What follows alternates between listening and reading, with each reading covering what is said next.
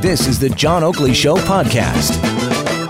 I am Peter Sherman in for John Oakley, and uh, we've been talking about these polls all week. Everybody has, because the last time I looked, I think there was at least three. And what's interesting about that many polls in that short span of time is you don't see that routinely 10 months in, you might have a company that decides that uh, either it can market a poll to some clients and give them an idea of which way things are going in the province. Maybe they're looking at investments, things like that, product marketing, that kind of thing. But to have a, a variety of companies issue polls, and some of those polls underwritten by, well, in one case, I think there was an Ipsos poll underwritten by the Canadian Union of Public Employees.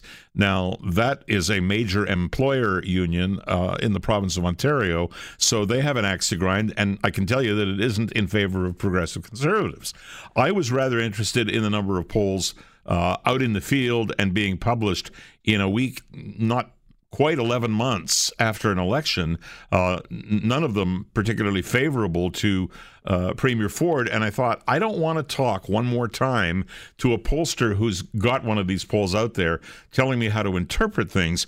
I want to talk to a pollster who hasn't got a poll that he wants to flog, but who understands what the uh, implications are. And so I thought of my friend Richard Ciano, who's a principal at Campaign Research, which is a company that operates out of uh, downtown Toronto. And I've known Richard for the past dozen years since he was running local campaigns like mine uh, and uh, has gone on to uh, I won't call it national glory, but you're pretty well known, Richard. Thanks, thanks, Peter. Welcome to the program, first of all. And uh, you heard my setup, and uh, you heard me talk about all of these polls are out there. You don't have any poll as that I know of in the offing, but yeah. there's everything from a poll that says John Tory leads the pack for potential leaders of the Liberal Party, which, if you know anything about John Tory, is a joke. Uh, then you've got uh, Ford, who is looking like he's in the trash heap when he's got uh, basically 37 months before he has to be uh, pronounced upon again by the uh, the electors. What's going on here?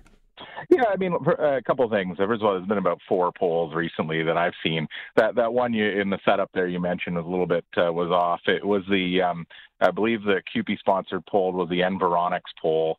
Uh, the one that came out today or, or yesterday, uh, I just saw it today, was the, the Global News Ipsos uh, Pollara, and then Mainstreet. So those are the four that I've that I've seen in the past, uh, you know, a few days. Let's call it a week or two uh, at the most. And and you know, I think uh, obviously there's some differences between them, but you know, broadly speaking, they all have more or less the same. Uh, they're more or less finding the same thing. There's clearly been been an impact on uh, on Doug Ford's uh, favorability as the Ontario PC's uh, uh, standing in the polls, and uh, and you know it is a matter of degrees the different pollsters have found, but yeah, there is there is pretty broad agreement that uh, that there's been a, a down uh, downdraft on the Ontario PCs the last little bit. Also, want to acknowledge just quickly as well, we're close to the outset that we, uh, my company, has done work both for uh, for John Tory's uh, election and re-election uh, recently, and also for the Ontario PC. So, uh, you know, I'm really only commenting in this case on the polls of these other companies that they've put out publicly. Which is all I asked you to do, and that's full disclosure. So I appreciate that.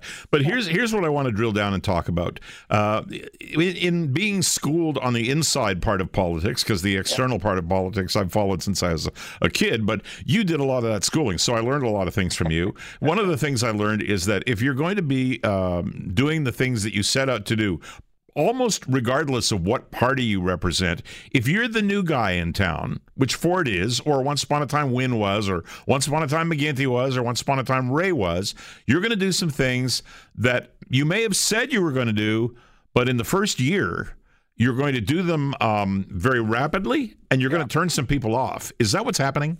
Yeah, I mean uh, that's that's true. You do want to get unpopular uh, things that you're going to do out of the way earlier, early uh, in your uh, in your term, so that you don't have to do them towards the end. In the case of things you have to do, let's say, uh, because then then they'll have a negative drag uh, on you uh, before right before your reelection. So that's true, and that was a point I think uh, one of the one of my colleagues, I think it was Darrell Bricker uh, for the Global News Ipsos poll, uh, made uh, the, you know just just recently as well on that. You know, is getting some clearly taking a negative hit in terms of his favorability ratings. But you know, uh, you could you could batch it under the uh, under that uh, strategy of trying to get bad news out early.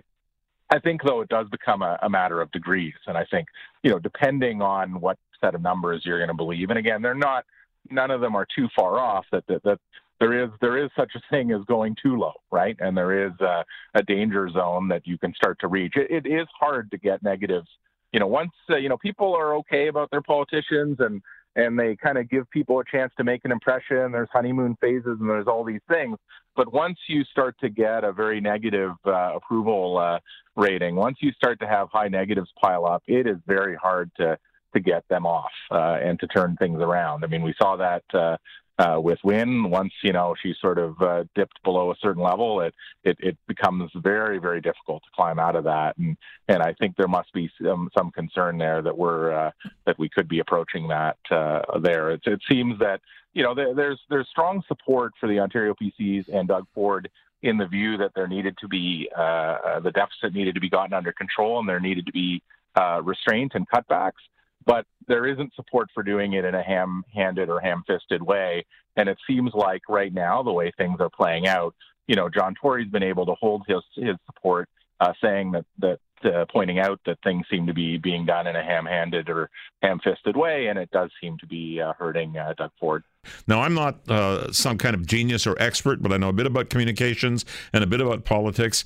And what, what I say is you, people need to understand beyond the scope of slogans that are used in an election what it is you're doing, what the plan is behind it, what the benefits are of it, and and uh, at the end of the day, what's going to happen that's going to make things better for them because that's the only reason people are interested in politics. That's and right. if I were if I were Doug Ford, I'd probably uh, have the best communicators I could muster, put together my messaging, ask the television and radio stations to allocate half an hour of time and address the province on a province-wide basis and say, here's what it is. Is Is that reasonable?